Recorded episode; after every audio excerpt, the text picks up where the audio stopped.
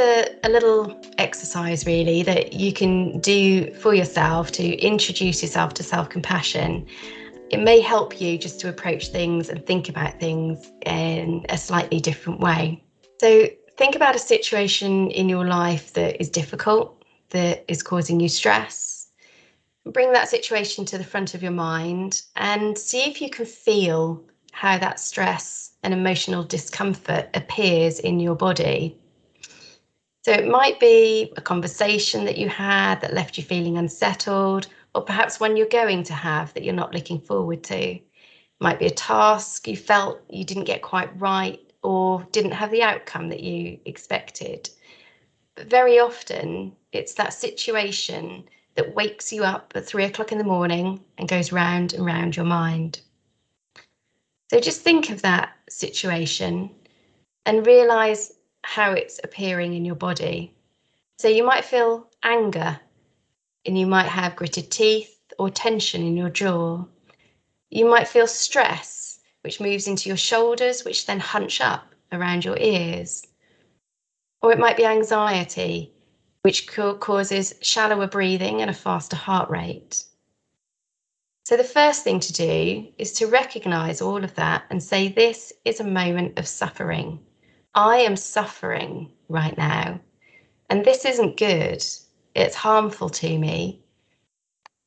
And then the second part is to realize that this is part of life. Suffering happens to everybody throughout their life. You're no different from anybody else. Other people feel like this, and they would feel like this in the same situation that you're experiencing. And you're not alone in this. We all struggle in our lives. And now, if you just either put your hands together or maybe rub your arm and just feel the contact of your own hand on your body and just feel how reassuring that is. And then the third part of this is saying, it's okay. It's okay to suffer. And I can understand why this is really bothering you right now. I know what this feels like. So just as your best friend would come to you and would put your hand on their sho- on your shoulder and say, "It's okay. I get this. I hear you. I see you." And there are some phrases that you might like to say to yourself.